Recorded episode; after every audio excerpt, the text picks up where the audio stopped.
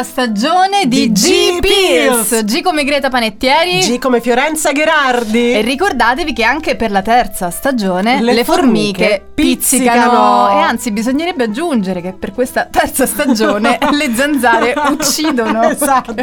In questo studio oggi abbiamo eh, dei fan, un nuovo pubblico che forse chissà ci accompagnerà per parte di questa terza stagione, che è un, oh, insomma, uno sciame di, uno sciame di insetti di insetti pronti ad ascoltare tutto ciò che abbiamo preparato per questa meravigliosa, fantastica terza stagione. Sarà quindi una stagione di zanzara vs formiche. Chi vincerà? Senti Fiore, come stai? Quanto tempo che non ci vedevamo? Tantissimo, troppo, troppo. E meno male che c'è G-Pills a riacchiapparci da tutti i nostri viaggi, impegni, famiglie, avvenimenti, di novità, tutto. Tu, di tutto e di più. E quindi ecco, viva G-Pills, perché altrimenti non so, non riusciremo mai più a vederci. Ci pazzesco. Vuole una seduta spiritica per noi. Ah, mia cara, mia cara. Senti, tante cose belle però, tante cose belle che in realtà ci hanno ispirato per dei, dei nuovi contenuti in questa stagione. Ecco, prima di tutto c'è una grande novità, cercheremo uh, sempre più spesso di farci vedere.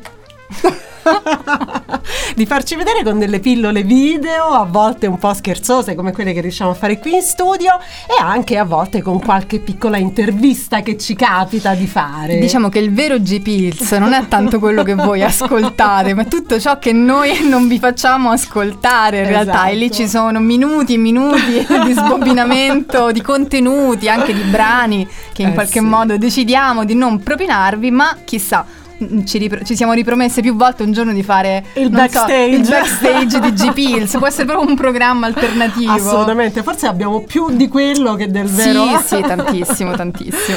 Bene, comunque allora iniziamo subito all'insegna della grande musica. Io direi, se Sempre. ti va, se ti va parto con un brano Parti. mio, mio, cioè non mio ovviamente, però tutto è, suo. È tutto mio, è tutto mio. È uscito un bellissimo, molto sfaccettato, interessante mm, album, molto shadowed, devo dire, mi ha colpito, di una bravissima giovane star del jazz internazionale. Sto parlando di Veronica Swift.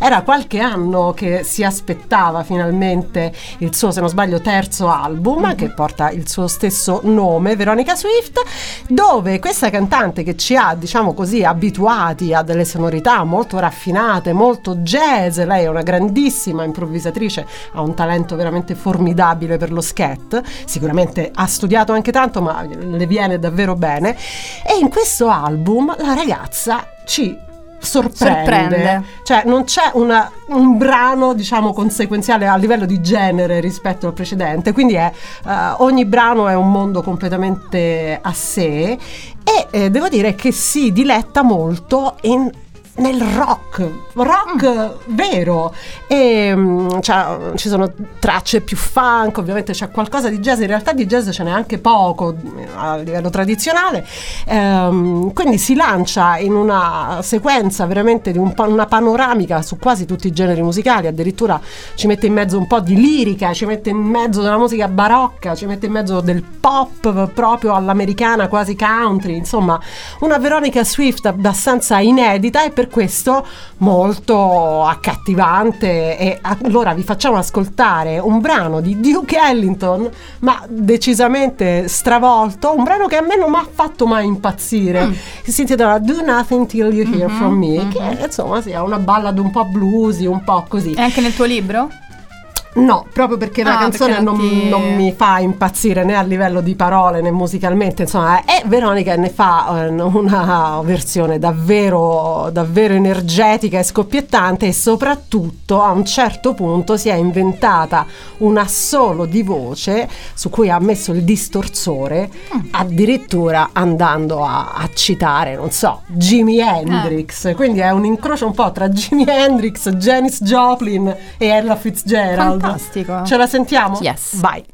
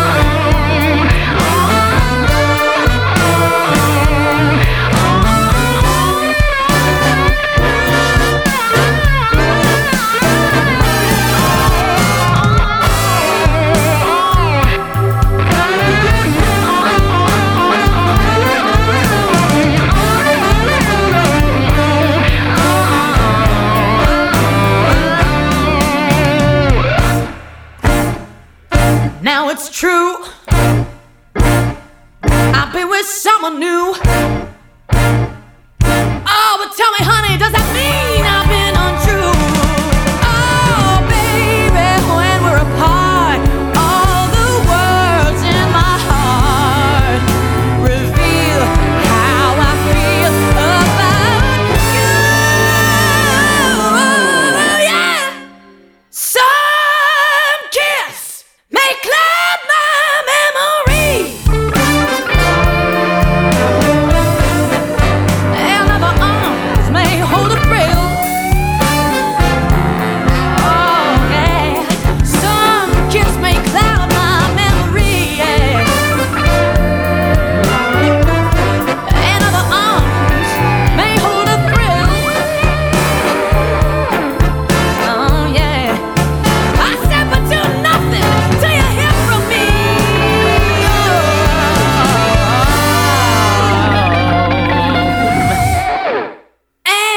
Never will.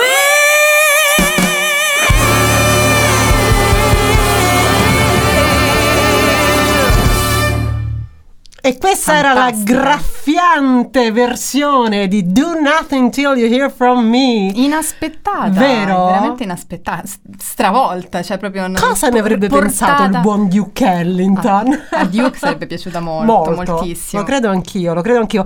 Vi faremo ascoltare altri brani tratti da mm-hmm. questo disco, perché veramente credo che meriti uh, di essere esplorato più a fondo, proprio perché ci sono mille sfaccettature, mille generi diversi, e devo dire che alcune cose non mi hanno proprio convinto, ma altre moltissimo, come questa Do Nothing Till You Hear From Me, Veronica Swift. Benissimo, e a proposito di esplorazione, anche mm-hmm. per questa terza stagione non possiamo che portarvi con noi per i nostri viaggi, i nostri impegni di lavoro, festival, concerti, tour, lezioni, eh, insomma, ecco, assolutamente vi racconteremo tantissime cose e soprattutto eh, vi faremo ascoltare i nostri incontri, perché come abbiamo fatto un po' anche gli anni Uh, scorsi, le fantastiche, anche sempre molto interessanti persone che incontriamo nel nostro uh, così nella nostra routine lavorativa spesso per noi sono fonte di ispirazione, di crescita e in qualche modo anche ingrandiscono il nostro amore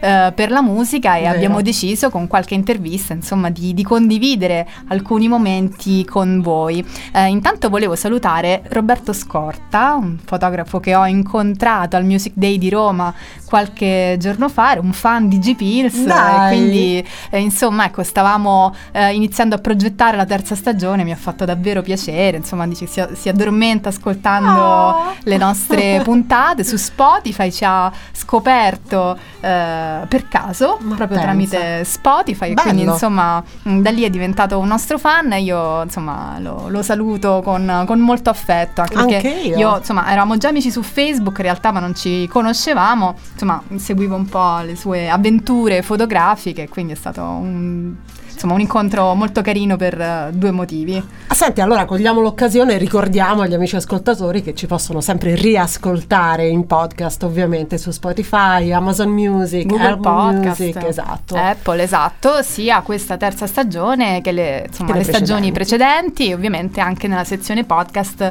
di Radio Elettrica. E come non salutare gli amici di Radio Elettrica, Prince Paster, tutto eh, il grande staff e tutti gli ascoltatori, gli affezionati Eh, di Radio Elettrica. E questo insomma è un terzo anno in cui abbiamo l'opportunità di stare con voi. Infatti parlavamo di esplorazione. Vai. Eh, la nuova rubrica di questa terza stagione è S U P State of Mind. Oh, interesting. Allora, chi mi conosce bene sa che io ho una piccola grande passione che è quella del S U P, lo stand up paddle. Oh, uh, non mi ci hai ancora portato, mm-hmm, eh? Infatti, tu dirai infatti. Sei tu che non ci sei ancora. Io ci vado sempre. Vabbè. È venuta solo ad accogliermi in spiaggia tutta vestita. On the dock of the bay. Esatto, per un aperitivo.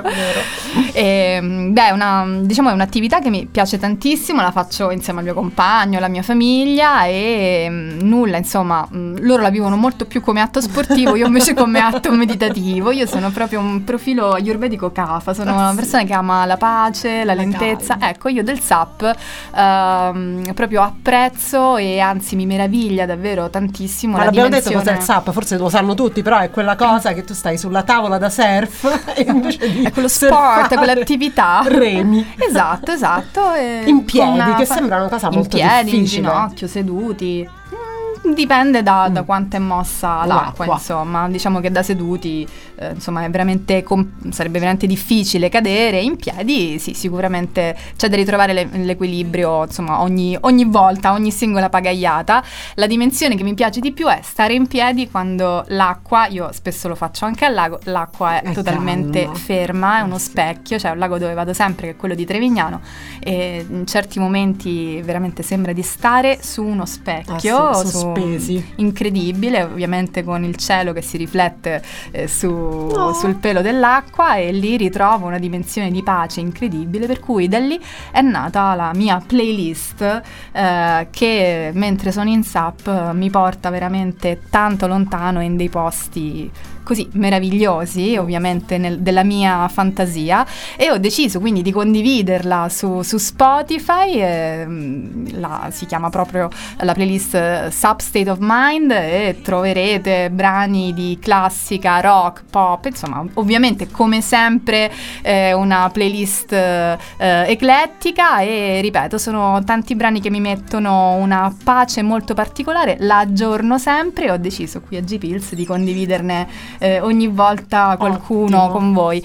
Nella play, insomma nella rubrica di oggi non può mancare uno dei miei preferiti in assoluto, uno dei miei amori eh, che mi porto appresso dall'adolescenza, che è Bruce Springsteen, il boss, con l'album ovviamente che preferisco, una, una perla dal suo eh, terzo album Born to Run, ed è davvero una perla, spesso schiacciata da brani un po' più carismatici come la title track o anche anche She's the One, Jagola, insomma sono tutti brani molto carismatici e molto eseguiti eh, dal boss eh, dal vivo, e questa è una Meeting Across the River, che quindi richiama Ci anche la dimensione l'acqua. acquatica che è un, così, un brano dalle sonorità molto jazz, arrangiate dal trombettista mm. Randy Brecker, dal contrabbassista, dal contrabbassista Richard Davis, e davvero dalle prime singole note dell'intro mi porta davvero altrove, e quindi sono molto curiosa di sapere se anche a voi porta lontano, lontano.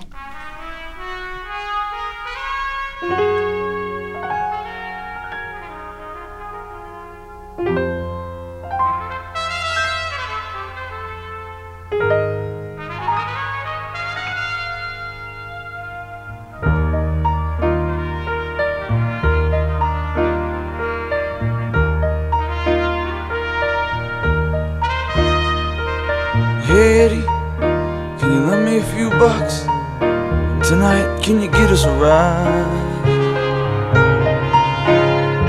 Gotta make it through the tunnel. Got a meeting with a man on the other side.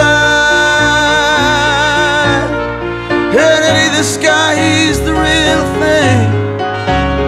So if you wanna come along, you gotta promise you won't say anything. Cause this guy don't dance. Word's been passed, this is our last chance.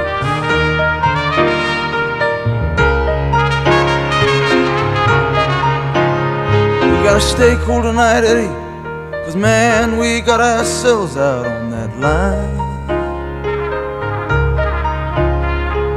And if we blow this one, they ain't gonna be looking for just me this time. All we gotta do is hold up our end. Here, stuff this in your pocket. It'll look like you're carrying a friend. And remember, just don't smile. Change the shirt. 'Cause tonight we got style.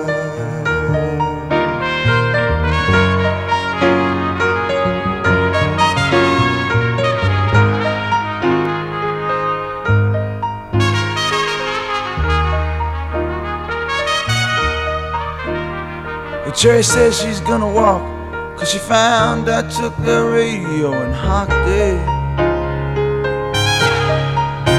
But Eddie, man, she don't understand that two grand's practically sitting here in my pocket. Tonight's gonna be everything that I said. And when I walk through that door, I'm just gonna throw that money on the bed. She'll see this time I wasn't just talking. Then I'm gonna go out walking.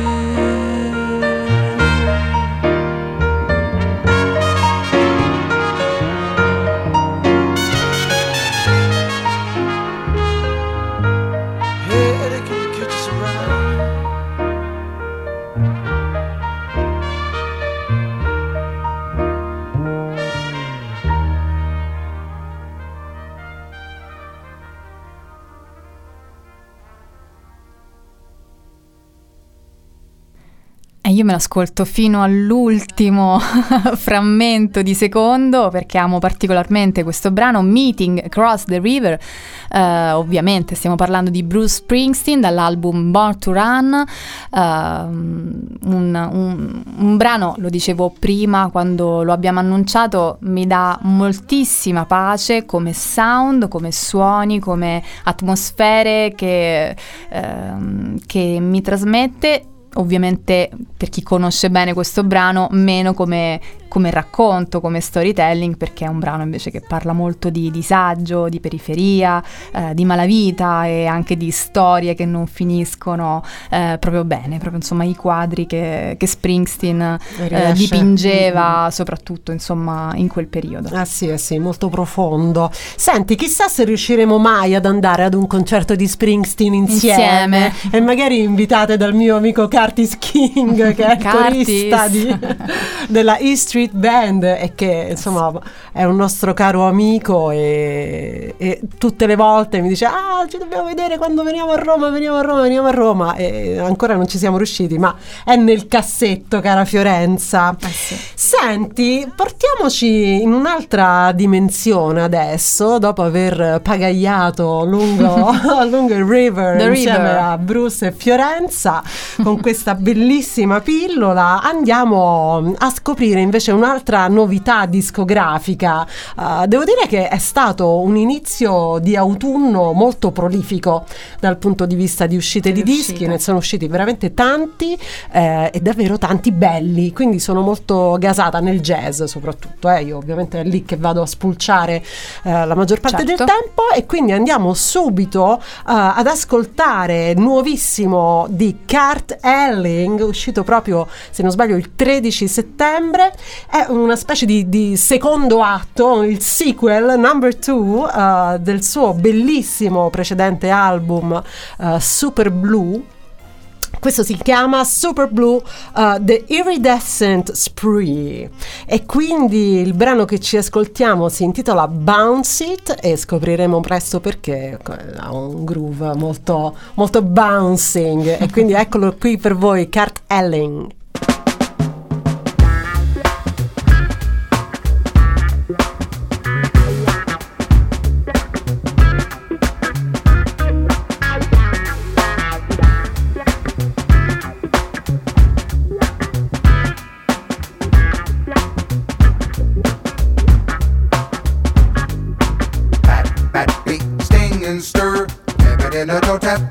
And blur, rim shot slap, spit and spank, we're dancing dap, and spank a lank, rank a tank.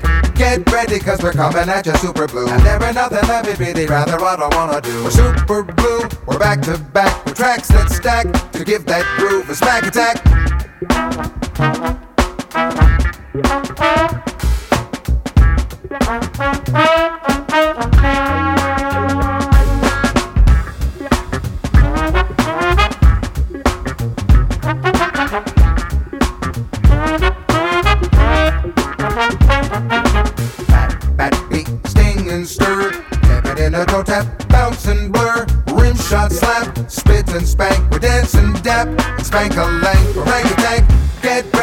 Coming at you super blue. And there ain't nothing that we'd really rather what I wanna do. We're super blue, we're back to back with tracks that stack to give that groove a smack attack.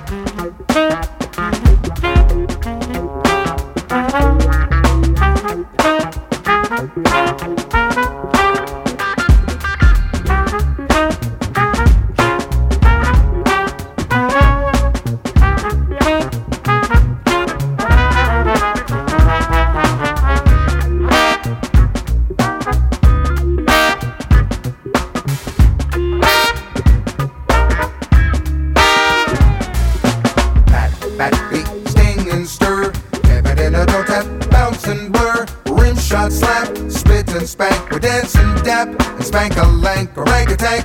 Get ready cause we're coming at you super blue. And there ain't nothing that would be rather what I wanna do. We're super blue, we're back to back with tracks that stack to give that groove a smack attack.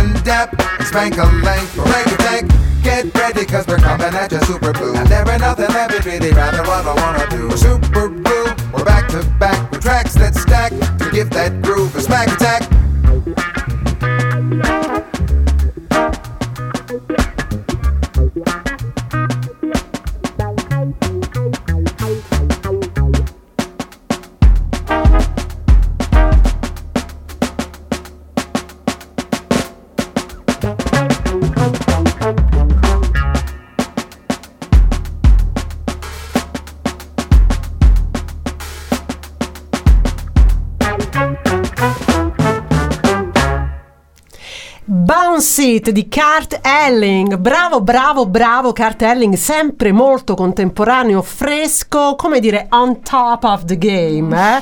Quindi grande anche la sua band, continuano a sfornare gran bella musica e è veramente eh, grande ispirazione, perché sai questi artisti non, non è scontato, no? Che abbiano, continuino ad avere voglia di mettersi in gioco anche prendendosi dei rischi, perché poi alla fine è anche pericoloso, dopo che hai raggiunto un certo livello potresti anche, come dire, crogiolarti nella tua fama, e invece questa cosa uh, di continuare a sperimentare anche con sonorità più contemporanee eccetera eccetera, devo dire che è un grande insegnamento, lo stimo moltissimo, gran cantante, eh beh, vabbè, tecnicamente tutto vabbè, quanto, è una colonna portante proprio della vocalità soprattutto maschile, infatti in infatti però mi piace molto questa sua nuova vena, Rinno- eh, rinnovarsi sì, tra sì, l'altro sì sì, sì. sì. Quindi grande ispirazione. Bravo Kurt Elling. Approved. Sì, sì. Sai che stavo pensando? Che mentre tu, come dire, eh, viaggi sempre nel presente e nel futuro, io ti porto sempre più indietro nel passato. Siamo un po' per quelle, quelle radio, no? Dice cento per cento grandi successi, metà del passato, metà del presente. Esatto. E io bene. Ragazzi vi porto se, ovviamente nel passato, negli anni più belli forse della musica, soprattutto se immaginiamo comunque la musica, eh, il rock, e rimaniamo comunque in ambito statunitense, siamo a New York, al Greenwich Village. Ci stai per annunciare un brano del passato per caso. E se prima eravamo insomma nel millenovecentosettantacinque, ora andiamo, andiamo indietro di due anni, oh, millenovecentosettantatré, bene. Non tantissimo, con insomma una colonna portante eh, di quegli anni, è scritta non, non una colonna portante, insomma uno degli artisti più importanti della, della musica del Novecento e anche pensatore, che è John Lennon. Ah, però e con questa Mind Games, che devo dire anche qui a dispetto un po' del testo è entrata anch'essa nella, nella mia playlist di, di, di bagagliate, Sub State of Mind, ma non la presento in quanto, tanto in quanto playlist quanto il fatto che poi andando a cercarmi la, la storia di questa canzone ho scoperto, cosa che io non sapevo, che il grande amore di eh, John Lennon e Yoko Ono ah. ha subito una lunga pausa d'arresto di ben diciotto mesi. Oh. Sai quando uno immagina, no, questo grande amore sì, che sì. poi è ritratto insomma nei vari videoclip. Questa nei, è la nuova rubrica sentimentale di G-Pills. Beh, oh, perché bello. Viviamo comunque certo. in un periodo, no, anche molto disordinato dal punto di vista dei, dei sentimenti, e viviamo anche tanti, come dire, eh, siamo attaccati a tanti modelli che ci sono stati tramandati. L'amore tra Yoko Ono e John Lennon eh, per tutti questo, gli sì. appassionati di musica di, è appunto no, l'amore idealizzato sì. totalmente. Quando poi vai a leggere invece la vera storia Dice, di questo amore, è un amore con tante ombre, cioè luce ed ombre, tanti alti e bassi, tra cui un basso di ben diciotto mesi eh, di separazione concordata, in cui entrambi eh, sentivano che la presenza dell'altro era troppo soffocante, che stava comunque eh, appunto andando a penalizzare sia la vita personale che quell'artista e quell'artistica. In particolare John Lennon, quando incise eh, questa Mind Games, che era la title track del, del suo quarto album in studio, Um, veniva da un periodo in cui non scriveva assolutamente, era lontano dalla musica e stette lontano anche dopo uh, questo disco, quindi insomma davvero interessante eh anche sì, perché eh sì. anche questo spesso viene idealizzato, e quanti ragazzi, quanti giovani no, si confrontano con i grandi miti e dicono no, io non ce la sto facendo in questo momento, e, e invece no, cioè questo poster, questa foto, questo film, questo videoclip che mi manda solo un'immagine vincente. Beh, eh, è importante ricordarsi che queste comunque, per quanto siano dei miti, sono comunque delle persone, no? E esatto. ogni persona affronta poi la quotidianità come tutti gli altri, noi siamo tutti esseri umani e quindi con tutte le criticità anche di coppia che sono esatto. parte della, della io vita. Io sto pensando a tutti i documentari spesso, anche gli spezzoni documentari che mi sono capitati tra le mani, no? Anche del, di, di, su John Lennon, su Yoko Ono, perché non hanno mai raccontato questa parte ancora più umana, meno interessante forse, no? Di tutte, me- meno spettacolari di tutte poi le attività, l'impegno, la musica, l'impegno civile, l'impegno sociale, insomma eh, perché non ci hanno mai raccontato anche questa parte? Ovviamente bastava approfondire, io ho fatto mezzo click, ovviamente sono uscite certo. tante storie di questo, addirittura Yoko Ono, per essere sicura che John non si perdesse durante questi mesi di separazione, chiese alla sua assistente privata ventiduenne May Peng di diventare l'amante Di, di John, e loro sono stati amanti per tantissimi mesi, credo addirittura. Beh, questo comunque la dice molto lunga su questa relazione, esatto. forse questi diciotto mesi erano una buona Servivano. idea. Sì, in effetti.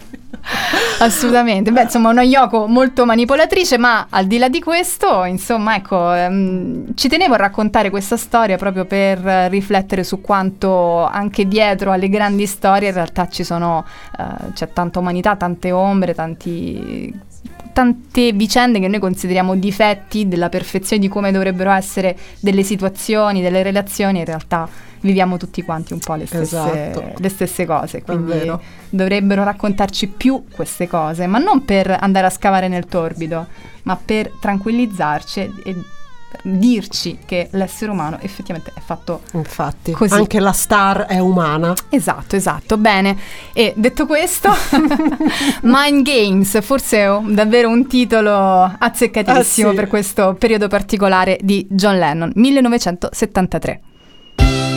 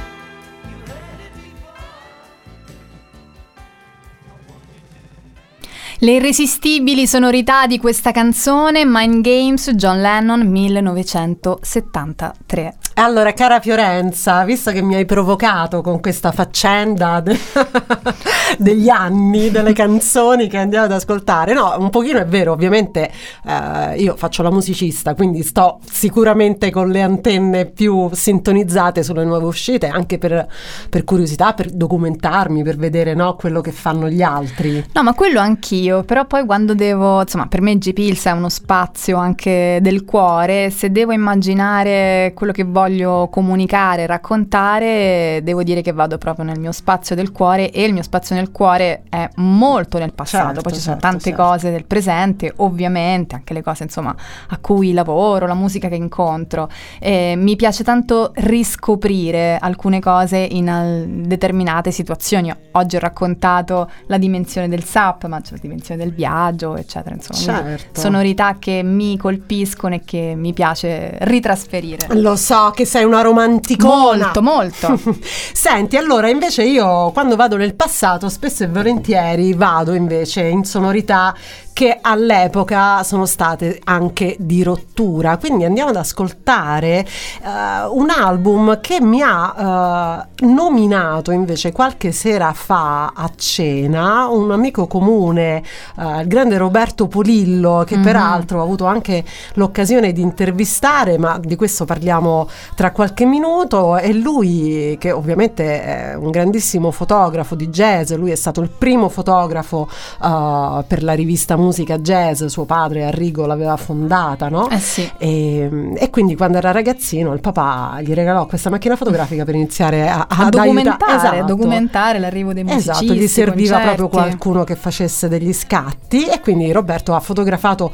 veramente tutti i più grandi musicisti, e ci raccontava l'altro giorno come eh, si sentisse in difficoltà nel fotografare Max Roach, il grandissimo batterista, perché tra tutti era quello che, diciamo, si agitava di meno, mm-hmm. era meno spettacolare, meno drammatico, no? Se pensi a Elvin Jones, ovviamente Elvin Jones è estremamente, come batterista, scenico, no? Questa grande forza sulla batteria. Invece dice lui di Max Roach, era un grande gentleman, era molto uh, compito, no? Anche mentre suonava. E questa cosa, e, e parlavamo appunto anche di, di musica africana e di jazz, di come quindi questi due generi di musica ovviamente siano molto connessi anche storicamente tra loro, ma che però sono anche molto difficili da combinare. Questo ha, ha suscitato in me molta, molte riflessioni, perché ovviamente la musica africana ha dei colori, dei caratteri, dei suoni um, ovviamente molto ben definiti, no? Quando pensi a musica africana ti vengono immediatamente in mente una serie di strumenti,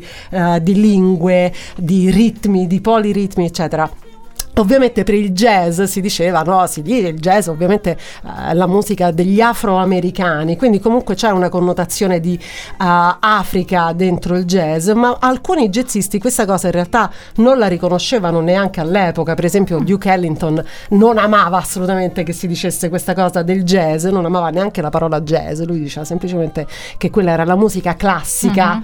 Uh, afroamericana, okay. Quindi senza avere connotazioni o legami particolari con questa a, appunto concezione, no, di, di tribalità nella musica.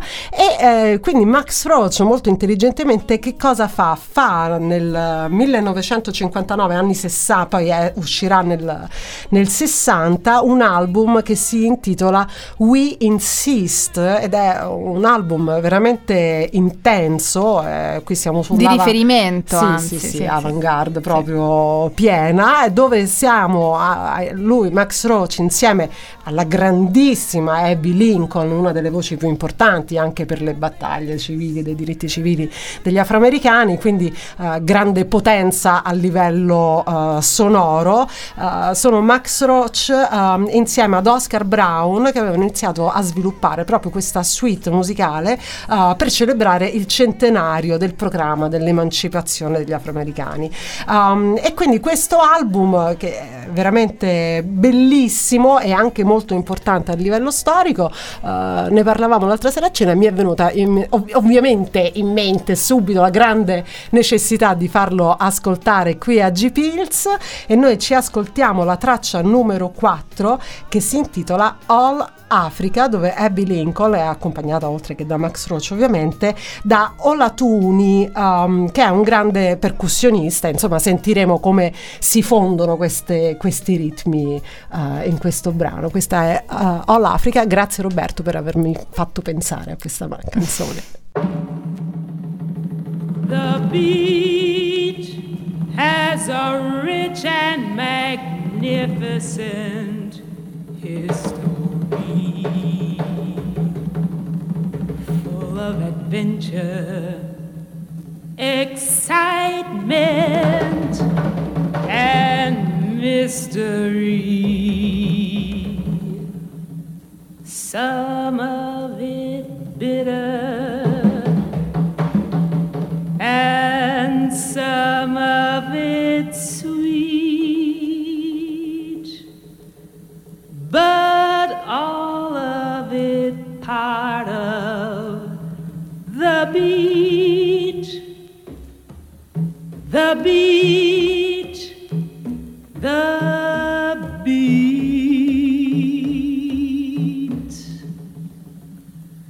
They say it began with a chant and a hum, and a black hand laid on a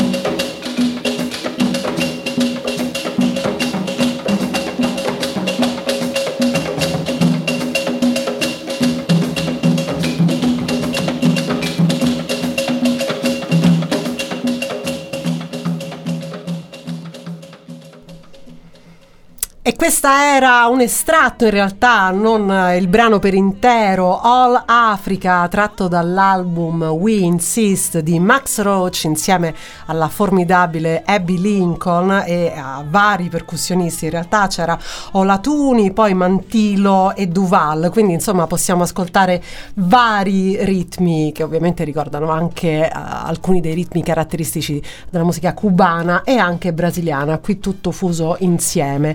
Um, quindi lo collochiamo nel millenovecentosessanta, sì, l'album sì. È del sessanta proprio, e quindi anch'io faccio dei tuffi nel passato ogni visto? Tanto pure battuto. Esatto, ma io ti stupirò tra non poco. Non ho dubbi non ho dubbi. Senti, col- colgo questo momento, eh, abbiamo nominato Roberto Polillo, che io ho avuto il piacere di incontrare varie volte il mese scorso, perché ci siamo visti sia a Milano durante il convegno dedicato a Frank Sinatra, convegno che si è tenuto alla I U L M a Milano e a cui ho avuto il grandissimo piacere di partecipare in veste di cantante e relatrice. Ha fatto e, un figurone, mi dicono.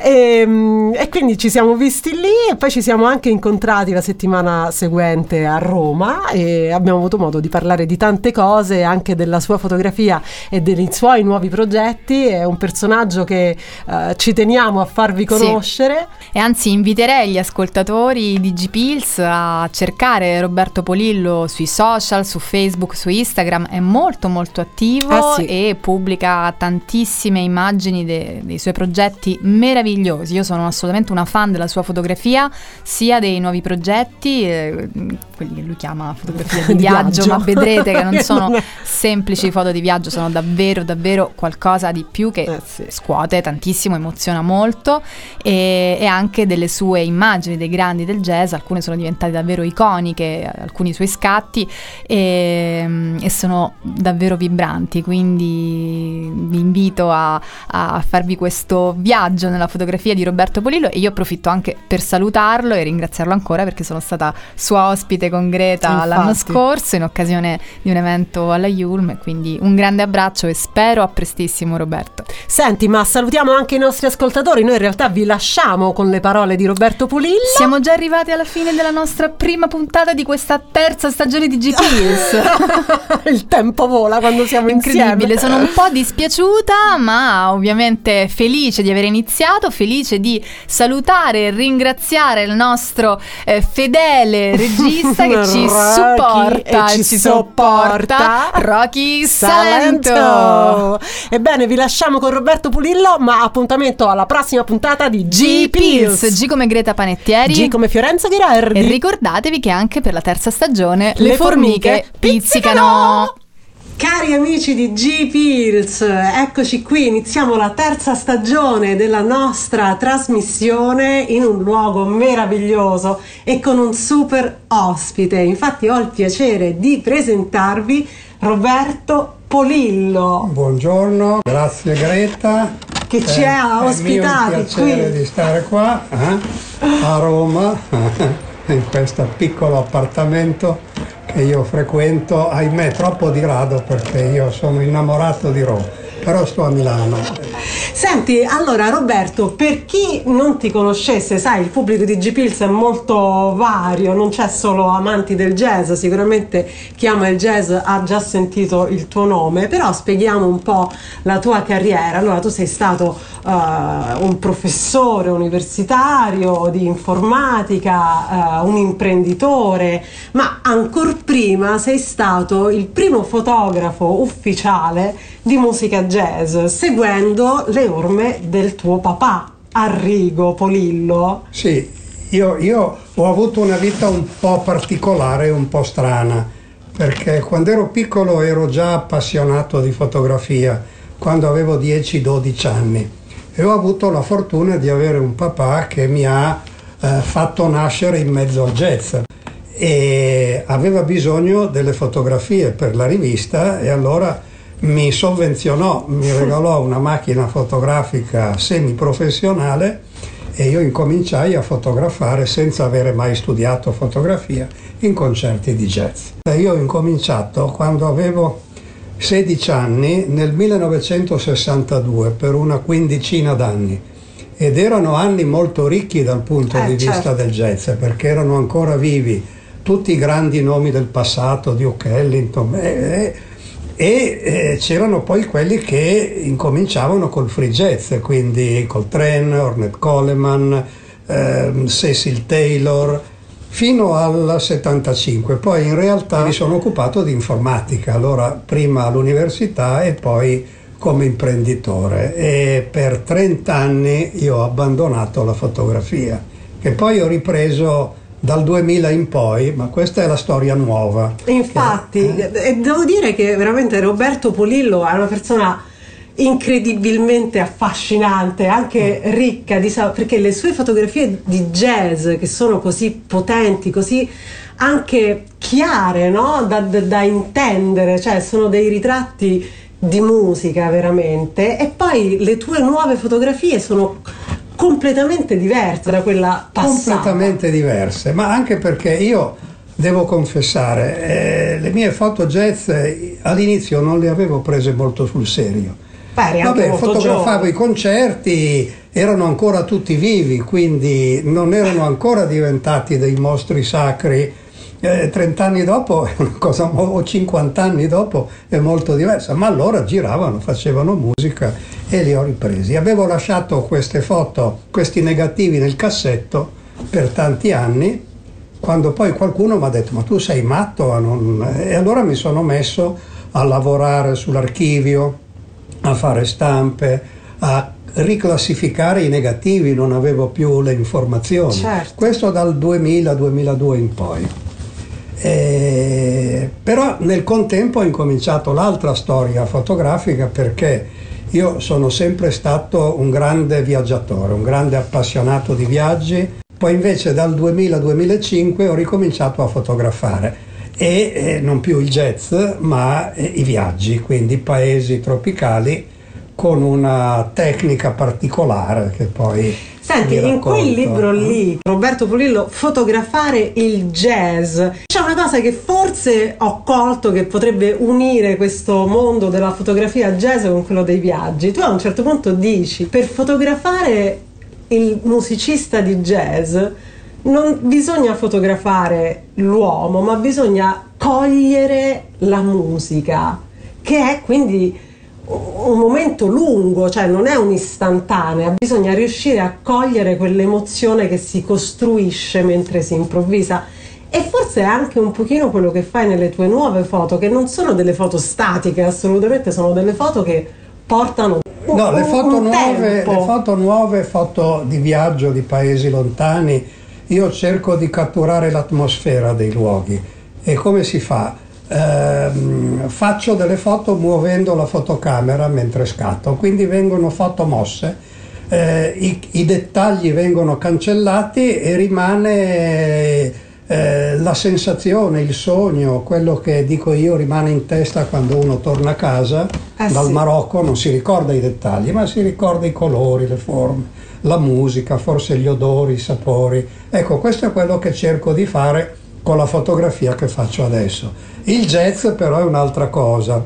Però questo libretto, che è, è, in realtà è una raccolta di riflessioni che ho fatto in questi, durante la pandemia, quando ho lavorato moltissimo per rimettere a posto il mio archivio antico di foto di più di cinquanta anni fa. E quando scattavo queste foto io pensavo di fare dei ritratti, ero un po' ingenuo, ero giovane, e invece mi sono reso conto, pensandoci meglio, che questi non sono ritratti, ma sono immagini del musicista che improvvisa, sono dei primi piani, preferibilmente, perché il mio papà mi chiedeva primi piani per la rivista, ma eh, i ritratti sono un'altra cosa. I ritratti sono eh, quelle foto che si fanno in una situazione in cui la persona ritratta sa benissimo di essere ritratta, quindi c'è questo dialogo tra il fotografo e il soggetto, sì spontaneo, in realtà nessuno è spontaneo. Quando invece io fotografavo questi musicisti, magari gli andavo a un metro e mezzo con teleobiettivo sotto il naso, ma non se ne accorgevano. perché il musicista che improvvisa non si guarda intorno, guarda dentro se stesso, guarda la sua musica, quindi non è un ritratto. E allora mi sono detto, ma visto che il musicista è, è tutto dentro se stesso, è interiorizzato con la sua musica, com'è il modo giusto di fotografarlo? Allora, sono andato durante la pandemia, chiuso in casa, a ripercorrere il mio archivio per cercare quelle foto che in qualche modo rappresentassero la musica. E allora ho preso dieci dodici nomi grandi, da Armstrong, ehm, Thelonious Monk, Coltrane, Art Blakey, eh, Keith Jarrett, Bill Evans, eh, per capire quali erano gli scatti migliori eh, che rappresentassero la Questo. musica. Ecco perché il sottotitolo "Fotografare il jazz, il volto, la musica e l'improvvisazione". Anche perché questa è musica improvvisata, almeno in parte, e quindi quello che succede sul palcoscenico non è sempre prevedibile, e quindi eh, non è banale rappresentare con un'immagine fissa, uno deve cogliere il momento giusto, ma si riesce, e quindi ho voluto scrivere queste riflessioni in questo davvero libretto. Molto interessante. Io ovviamente dalla parte di un musicista, per me tutto quello che riguarda lo scatto fotografico è assolutamente misterioso, però invito non solo i curiosi di fotografia ma i fotografi a leggere questo libro, perché sono sicura che ci troveranno tantissimi spunti davvero davvero interessanti e soprattutto utili. E facendo queste riflessioni mi sono accorto di alcuni errori che avevo fatto anticamente. Faccio un unico esempio. Max Roach, forse il più grande batterista di tutti i tempi. Io ero sempre arrabbiato con me stesso perché mi sono detto non ero mai riuscito a tirar fuori una bella foto di Max Roach che suonava la batteria. Ma perché? Perché nella mia ingenuità pensavo il batterista è un signore che si sbraccia, che fes- sfonda la, la, la batteria, e quindi una bella foto è quella che mostra questa energia. E le mie foto di Max Roach prendevano questo signore, ai tempi suonava in smoking con il cravattino a farfalla, che faceva dei movimenti pazzeschi con le mani, ma stava sostanzialmente fermo, sorrideva, era, era una specie di, di nobiluomo seduto alla batteria. E poi mi sono accorto che Max Roach suonava sempre così, perché la sua musica in qualche modo era coerente con questo suo porsi, e quindi quelle foto che io allora pensavo sbagliate e da buttare erano le foto migliori di Max Roach.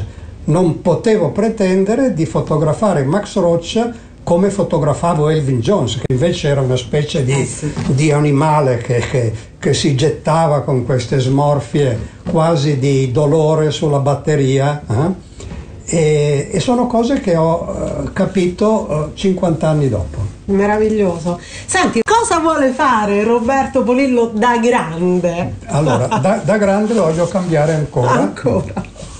E questa è una iniziativa di cui parlo in pubblico qua per la primissima ah, volta. Grazie. Eh, esclusiva eh, per eh, G-Pills. Eh, perché Greta mi ci ha costretto, eh, certo. non pensavo. Sto, sto ristrutturando vicino a casa mia a Milano, eh, dalle parti del Naviglio Grande, alla Barona, una vecchia fabbrica che era abbandonata quasi di cent'anni fa. La sto ristrutturando per farne un centro culturale, un centro per eventi culturali in ottica tendenzialmente non profit, sull'arte, sulla fotografia, sulla musica e anche sul digitale. Vogliamo anche annunciare come si chiamerà questo luogo? Si chiamerà un minimo di autoreferenzialità, ma si chiama PARCO.